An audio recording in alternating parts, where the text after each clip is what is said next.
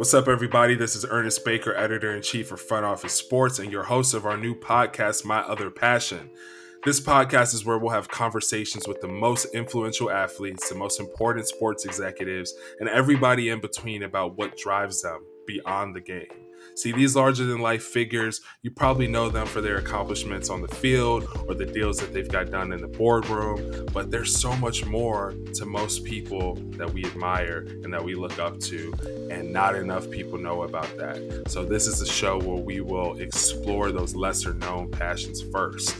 You know, you might know somebody because they play basketball, but really they love playing golf on the side.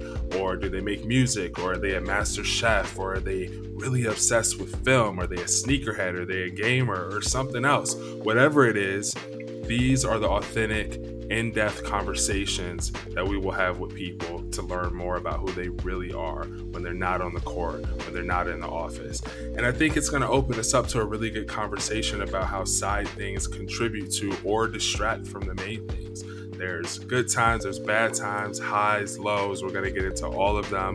We're going to have really, really amazing guests. And I can't wait to get started and share all these conversations with you.